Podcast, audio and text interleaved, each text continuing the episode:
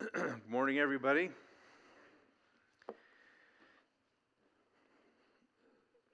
Thinking about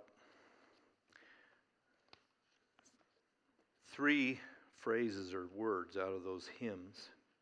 Hymn, hymn Sunday.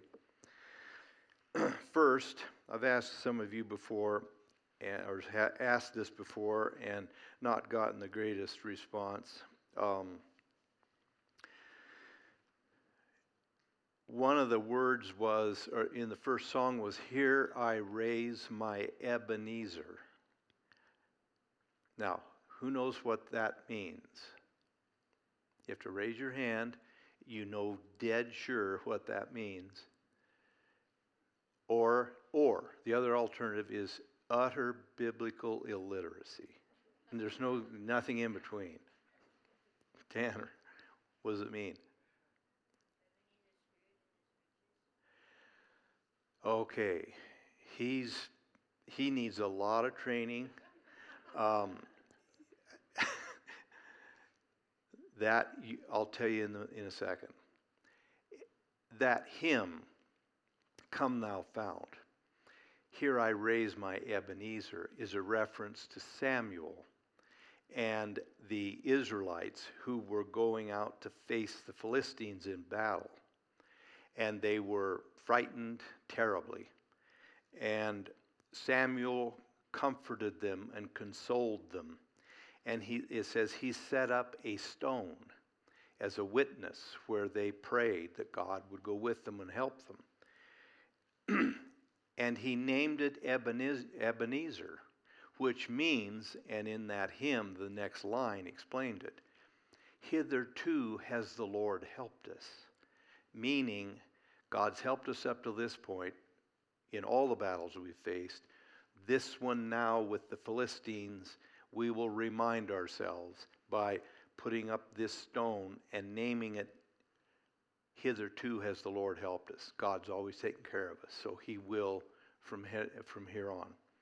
Second term, in the great, one of my favorite hymns, A Mighty Fortress is Our God. Sometime maybe I'll we'll look at the history of that hymn and what Luther was facing when he wrote it, 1500s. But he said, "Lord, the Lord of Sabaoth." Nobody knows probably what that means, but it just means the God of armies, the God of force, the God of war, the God who will fight our battles and will win them.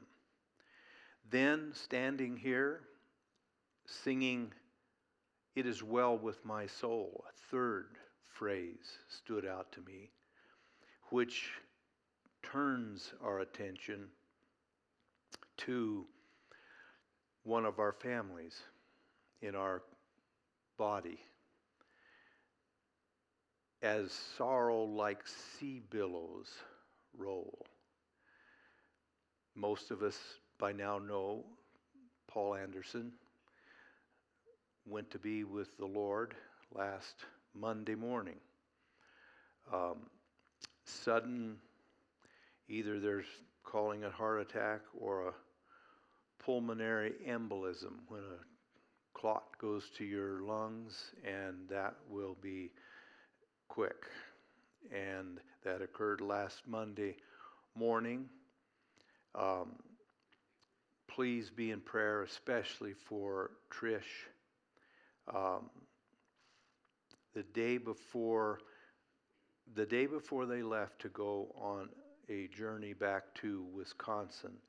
Um, they were leaving on a Thursday. On Wednesday late afternoon, I talked to Paul about not only the plans for that trip, but future plans of building a different home and so forth. And it's all gone. I mean, all of our plans, all of our wishes, hopes. That's it. God knew about it, and He can help and will, but He does a lot of that through us, our prayers and our support. So, um, the service will not be until February the 12th. That's a Saturday at 10 a.m. So we'll have that in um, the email that goes to everyone, and we'll keep it before you. But um, who knoweth what a day may bring forth? Our scripture for this morning is found in John's Gospel, chapter 4. And I think um, it's a long chapter. I don't plan to read all of the verses, but the ones I do want to read will read kind of as I want to just move through it, not read them all up front. There's, this is the story of Jesus traveling through the land of Samaria and resting seated on what they called and was literally Jacob's well. And it's always been a fascinating story to me, and there are a number of themes in it that uh, teach us a lot. I think the overriding theme is that God is always pursuing us. He's always tracking us. He's always, um, if you, if you want to use it in a good context, God stalks us because He's trying to reach us. We're the wanderers we're the rebels. We're the ones that have estranged ourselves from Him and are far removed from Him. None of us ever, there isn't a human being alive who ever seeks God first. God always seeks us first. And then it's our unavoidable choice of how to respond to that pursuit from God. There is probably a verse in this passage that um, lines that out clearest. It is in 23. For the Father is seeking such people to worship him, him, meaning people who will worship him in spirit and in truth. He's always seeking those. That's the key. God comes after us. Now, there is a pattern here of God taking the initiative, and I think we can see here how God works and how He brought this woman, and this is a pattern for every one of us, how He brought this woman to the place He wanted her to be and she needed to be, to be reconciled to God. So we'll read the first part here, verses 1 through 6. Now, when Jesus learned, I'm reading out of the New English uh, Version. Now, when Jesus learned that the Pharisees has, had heard that he was making and baptizing more disciples than John the Baptist, although Jesus himself did not baptize, but his disciples did. He left Judea and departed again for Galilee. And he had to pass through Samaria. We'll just stop briefly there. Going way back to the 700s, 700 years before this, the 12 tribes of Israel occupying Palestine had a rebellion, civil war in a sense.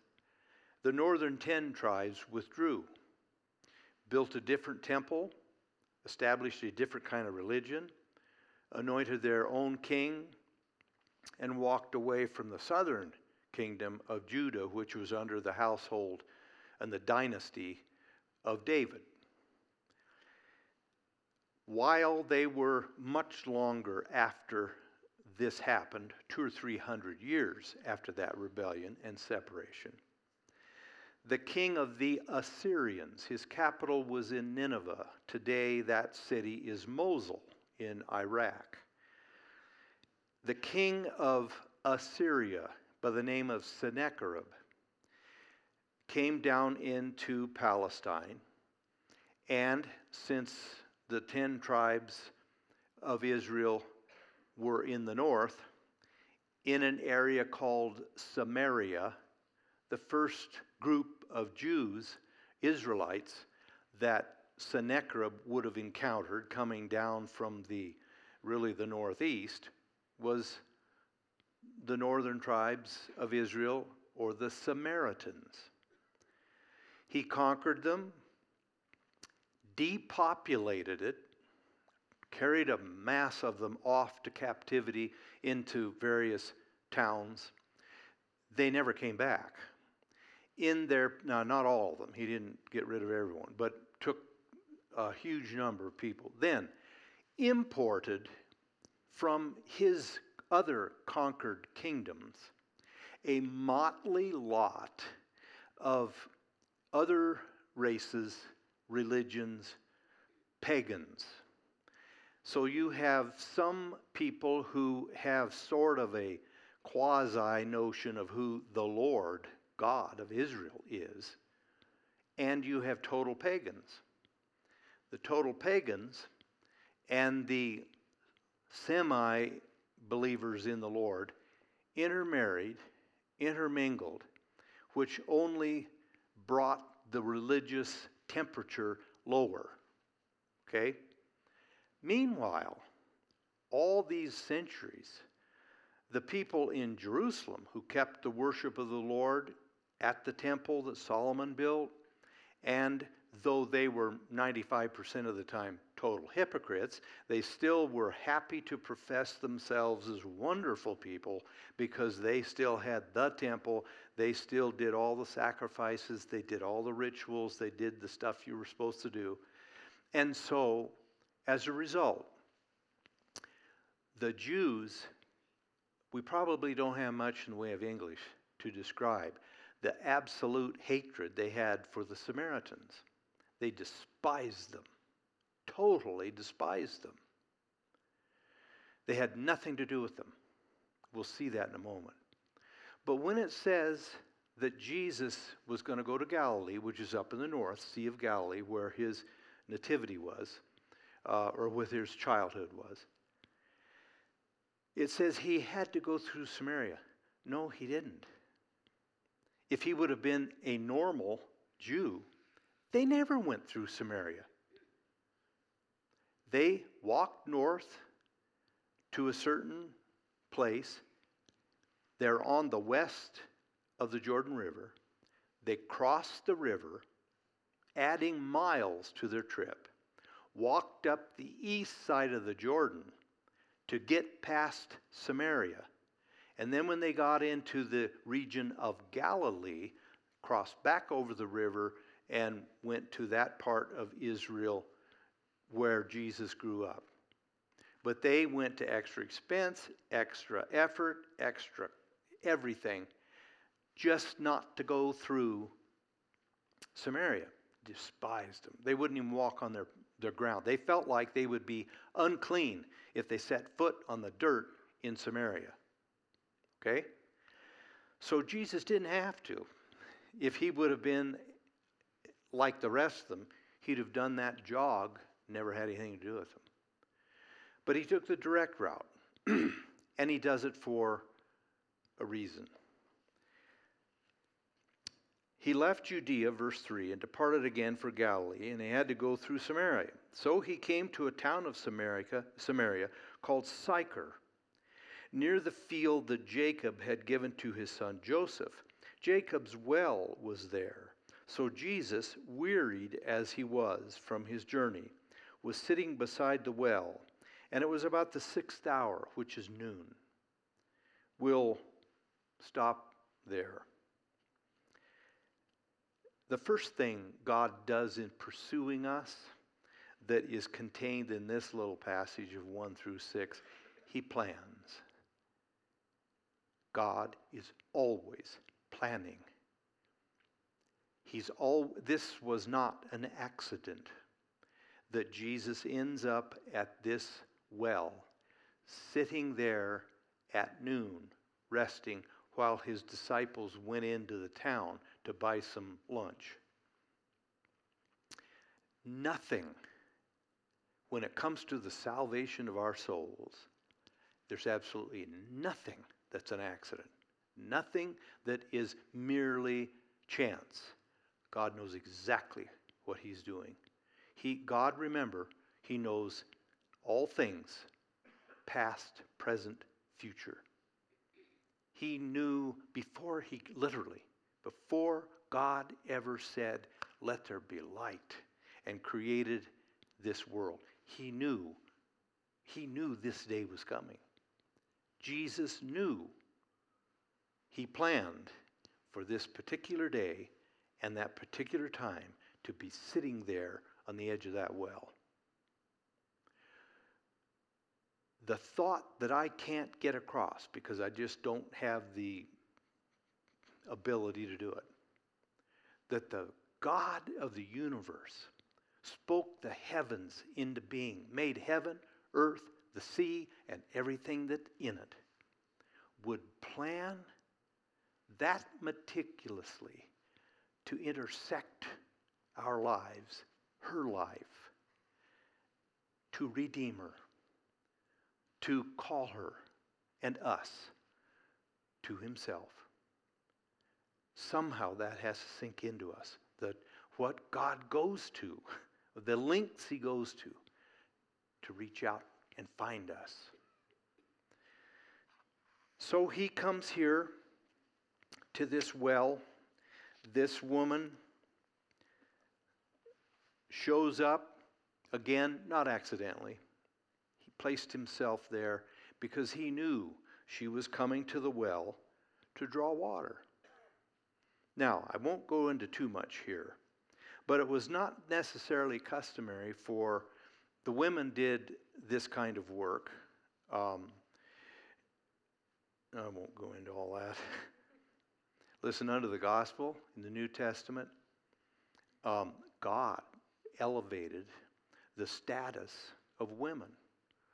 Um, these would be large pottery jars that they would fill with water, running a bucket down into that well, pulling it up.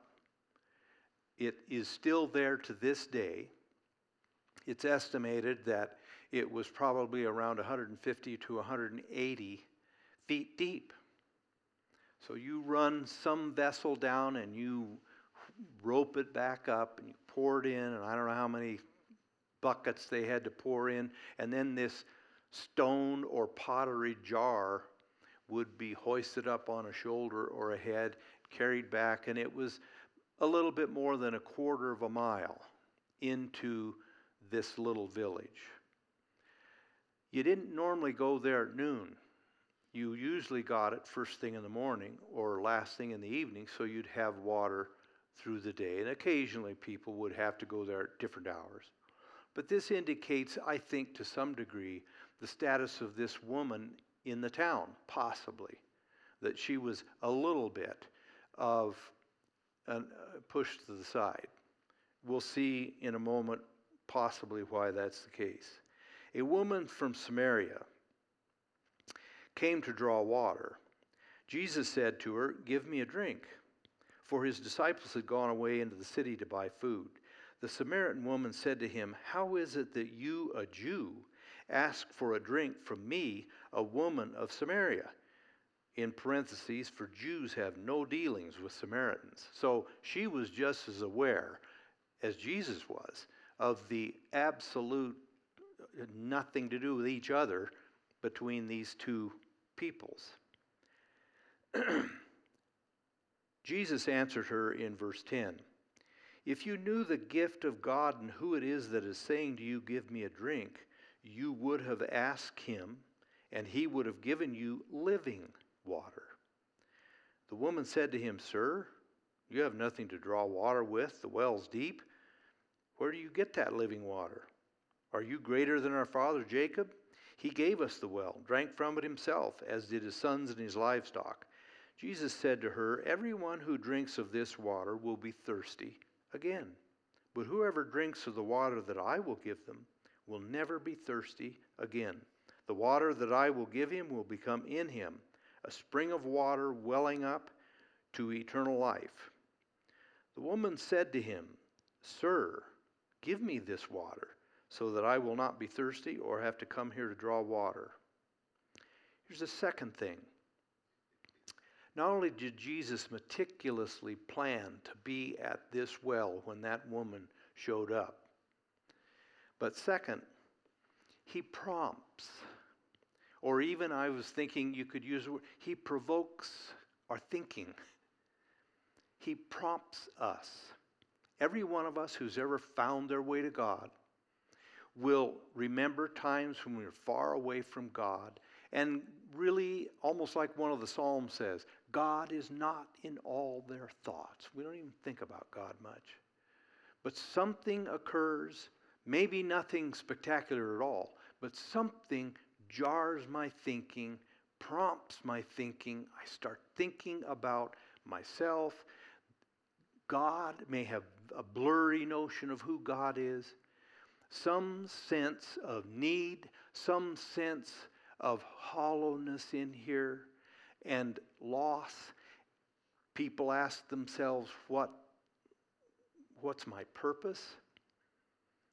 Remember someone attending my first church when I was in my 20s. And this young couple moved in across the street from Liz and I, and they started coming to our church. And we invited their, got their kids to come to vacation Bible school. And anyway, they started coming to church a little bit. And much later, I didn't know this, they both finally got saved, became lifelong Christians, still keep in touch with me. Um, but later, the husband told me that an old, you know, kind of elevator music, lounge music, you know what I mean? Back the Perry Como days, that really dates me. Um, but you know, that kind of, you know, this stuff. Um, is there was an old song by some woman, I can't remember her name. Is that all there is? Now, if you're old enough to remember that and the tune comes to your mind, get on the list for legacy. But there, I faintly remember this loungy kind of thing. Is that all there is? And he said that dumb song just drove him nuts. And it was about his life. He said, I kept thinking, is this all there is? Now, he wasn't some kind of a dud. He had advanced degrees. He was a college professor in Portland. But it was is this all there is? God got him thinking. Jesus intentionally, I don't know if he really wanted a drink or needed one, but he asked her, he opened the conversation. Give me a drink. And of course, she's surprised. And then he moves the conversation. If you knew who you were talking to, you'd ask me for the kind of water that I can give you rather than you give to me. No one's as good as God for beginning to prompt our thoughts. And he, he's, he just kind of embeds himself somewhere in the edge of our minds.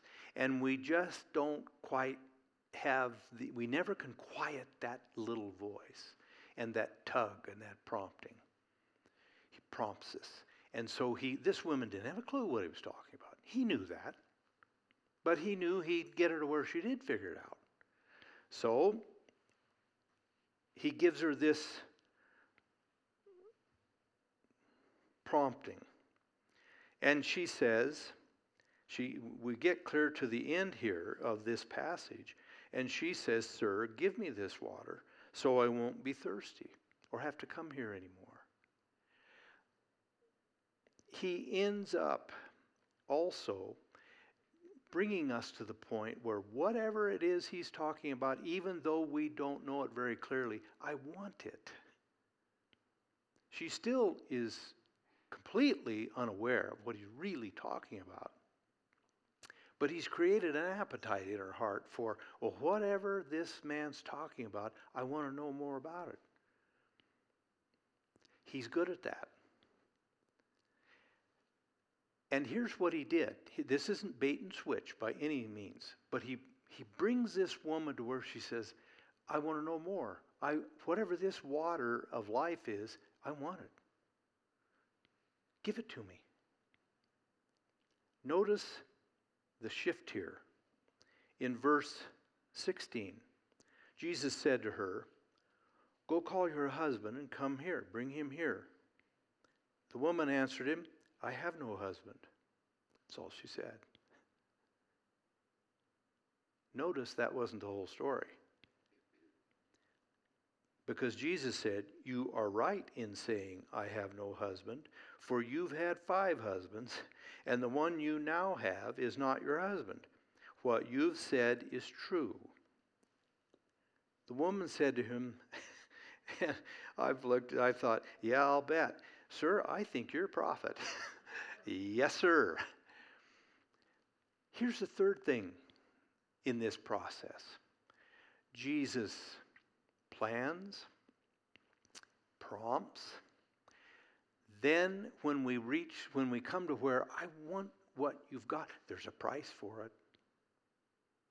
There's a price for it. And it involves, he prosecutes, he charges us. He's a prosecutor, he's the prosecuting attorney who reads the charges against us. So go get your husband. Well, I don't have a husband. Now, did she lie? Oh, you know, people can get real nitpicky. Um, no, but was she forthright? Of course not. But Jesus filled in the blanks that she left. And listen, lest, lest anybody think we're any better than whatever we may think of this woman. And it could have been that the people in the town, this couldn't. This was a small town. If you're, if you've been married and divorced five times, they probably know about it. I imagine that at the local, you know, bridge club or whatever, they, they gossip about, about her. That may have been why she was at the well when most of the women of the village weren't. Okay? But that if that's true, that's another thing that I love about Jesus. He timed it to get there when she was trying to sneak around because she was downtrodden, beaten up on. And Jesus knew this too. He knew everybody that was on her case was no better than she was. They could have looked down and thought, well, but what were they doing? Maybe totally different. Maybe they didn't have that kind of a reputation. So what? They were as bad, as wicked, and as lost as she was.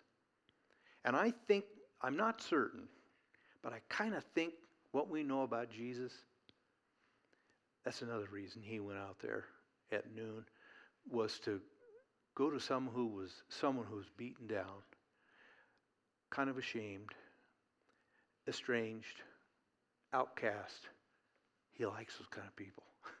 he goes after them. But he prosecutes.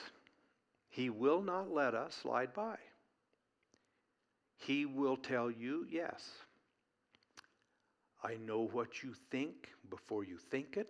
I know what you say before the words are formed in your mouth. I know what you do before, I know what you're going to do before you do it. I know.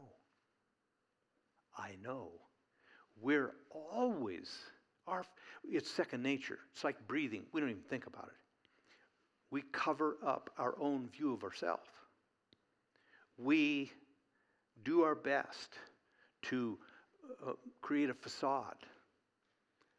Jesus knows the real truth here. And here's the problem with jesus. He won't leave it alone. Ever. But it's the kindest thing he can ever do.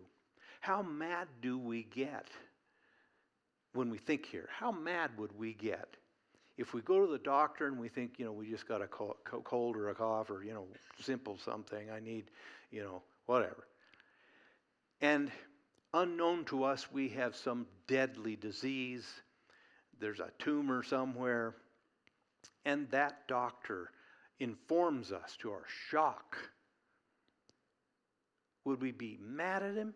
Not if we've got any sense. We'd be grateful. So when we think, I got it together, Jesus pokes his finger and he says, Yeah, you did. You did tell the truth, but not all of it. Here's the story. Well, then her response here is it's kind of interesting. I don't know all she had in her mind here, but in the 19th verse, then she gets interested in religion. Um, let's visit about uh, what, what about uh, the Catholics and the, you know, because she says, uh, I think you're a prophet. Then she immediately launches into our fathers worshipped on this mountain, but you say then Jerusalem is the place where people ought to worship. Now, that didn't have anything to do with anything, really. That's, well, what about the Methodists and the Presbyterians? What, are the, what do they believe? Jesus said, Look, neither in this mountain, which happened to be named Gerizim, okay? It was where they had built their competing temple to the one in Jerusalem and where they set up their own worship.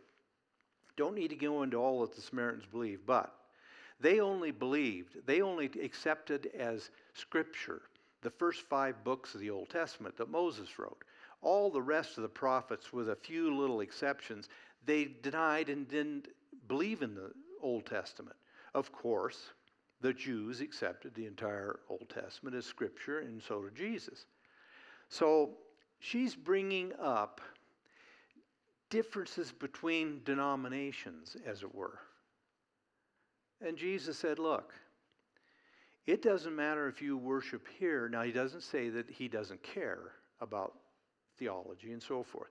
But he said, whether you worship here or whether you worship in Jerusalem, going to the right place, the right rituals, the right prayers, so forth. He said, all that's going to be done away with because right now, the Father is seeking those who worship in spirit and in truth. What did he mean? He meant that the outward formalities of religion you can practice and go straight out into eternity and be lost. It doesn't matter, he said, if you go through all these religious motions. They don't save you, whether it's Jerusalem or Gerizim. The Father is looking for people to worship from the heart. Now, it doesn't never mean that to worship from the heart does not include outward acts, certain behaviors that are and aren't prescribed. But he makes it clear that heart religion is from the heart. It's not in a code. It's not in checking the boxes. It's not in saying the prayers and doing this and doing that won't save me. It's not in even it's not in the sacraments.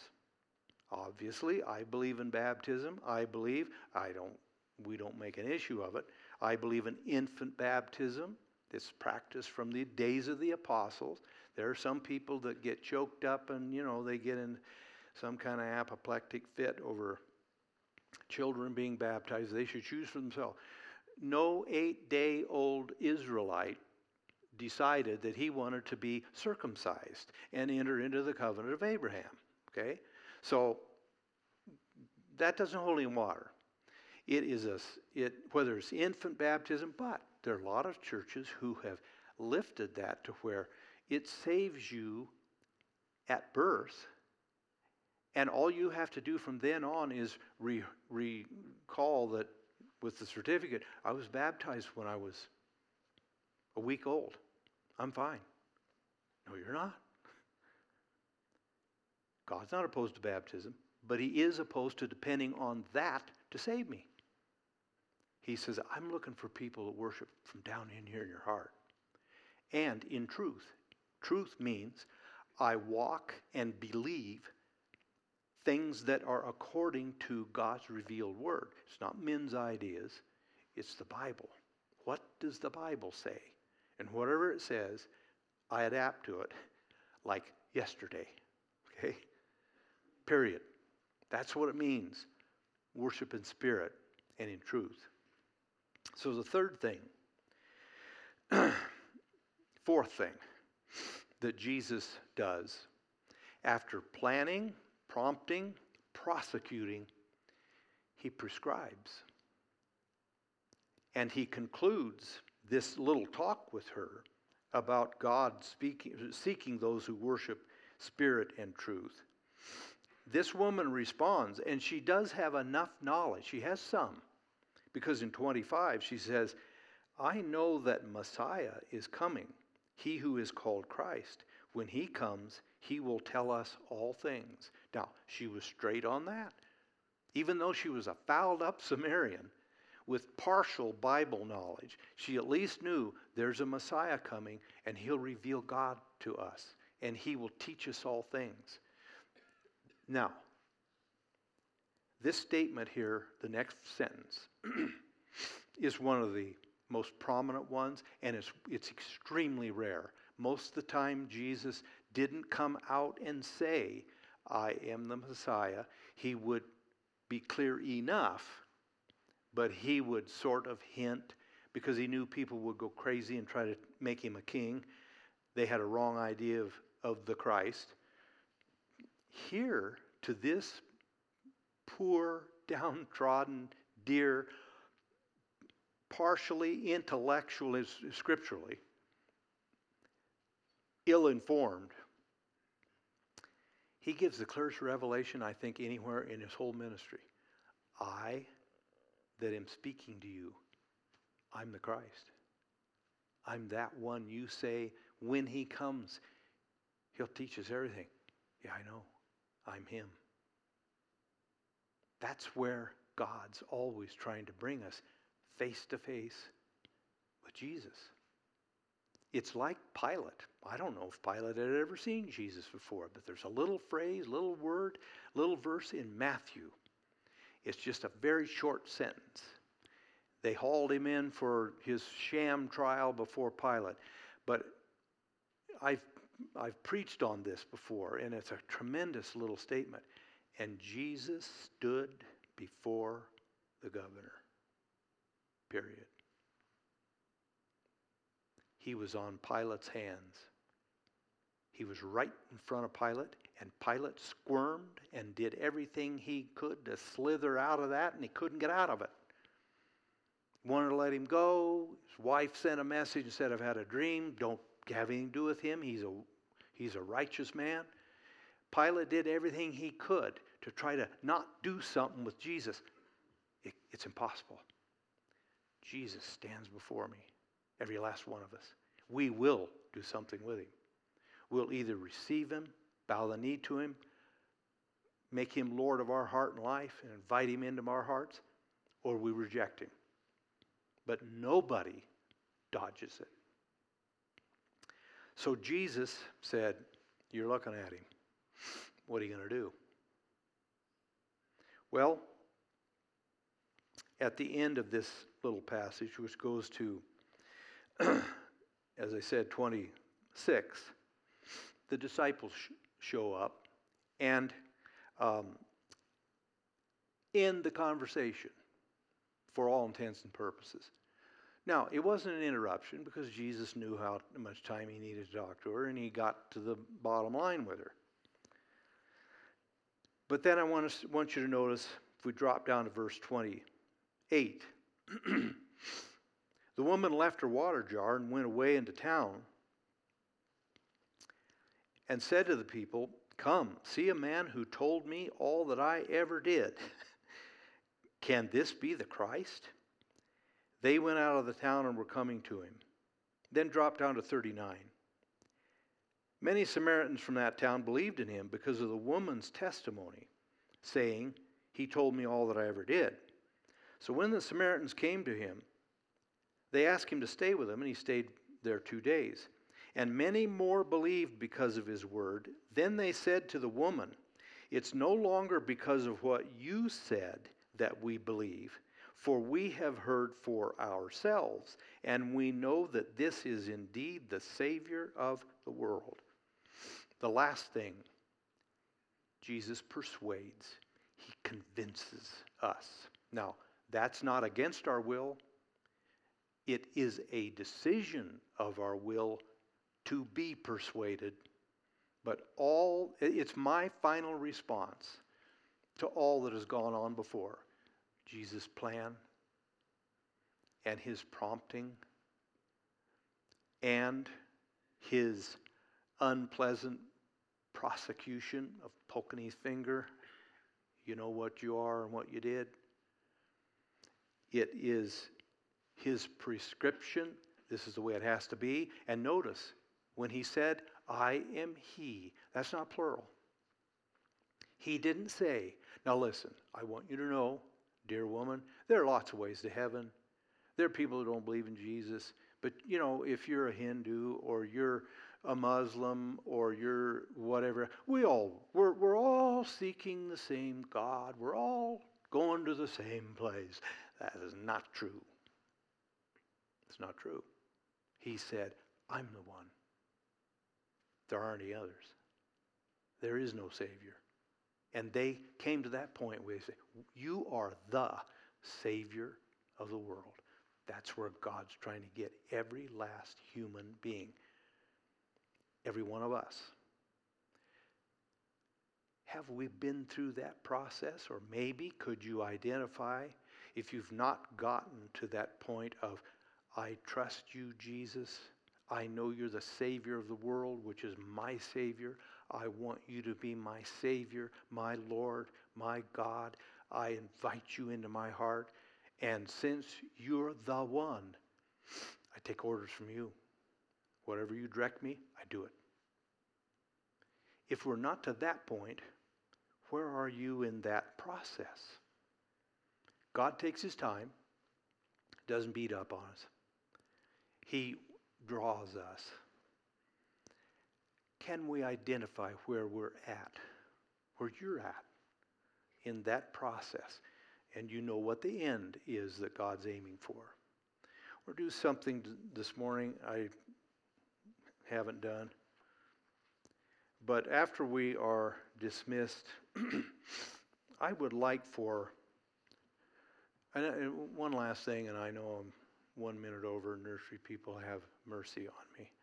Um, Notice that when the, this was a private conversation.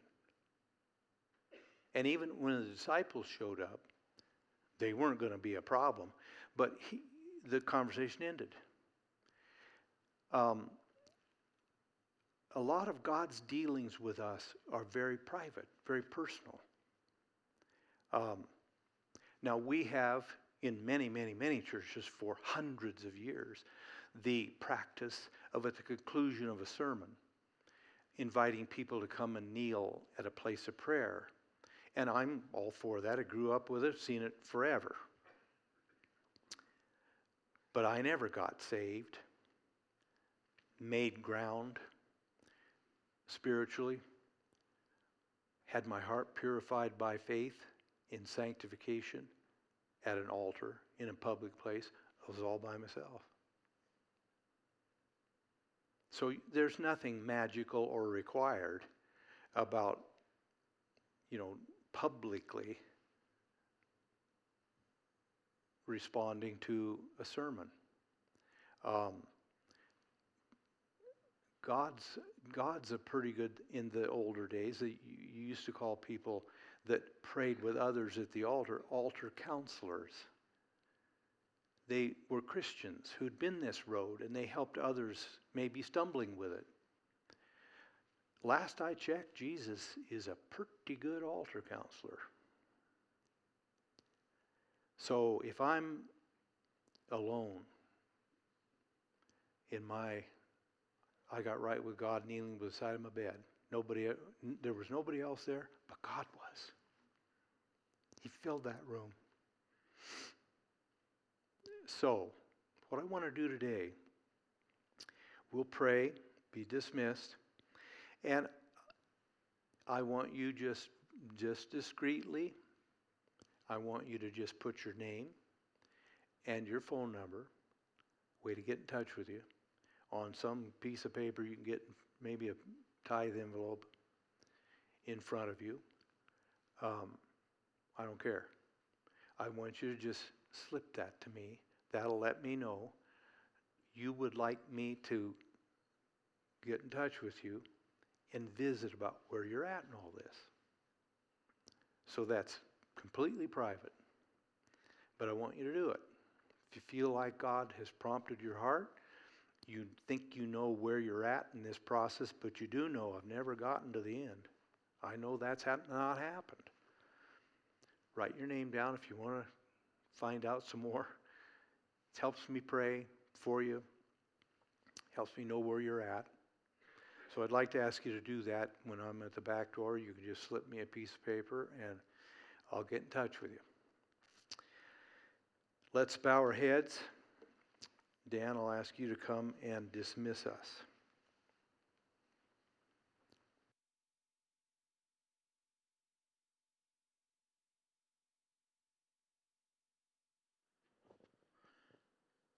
Father in heaven, this morning as our pastor was sharing your word, I was prompted with this thought, and I think it's a good way to end this service. We learned this morning the extent that you'll go through, that you'll go to to pursue us to have a relationship with you. You go to an extent, Lord, that should just put us in a state of awe. How far you'll reach out, what you've done to redeem us back into a relationship with you. The question you prompted me with this morning, Lord, in my heart, is to what extent will you go to follow me? So that's the question I leave before us this morning as we close this service. To be in awe of what you've done and the extent that you've went through, how you pursued us to redeem us back into a relationship with you, to, to offer that to us. But Lord, as a congregation, I guess the question is, how far, what extent will we go to to follow you? Help us with that this day, I pray. In Jesus' name, amen. Love you guys. You are dismissed. Have a great day, everyone.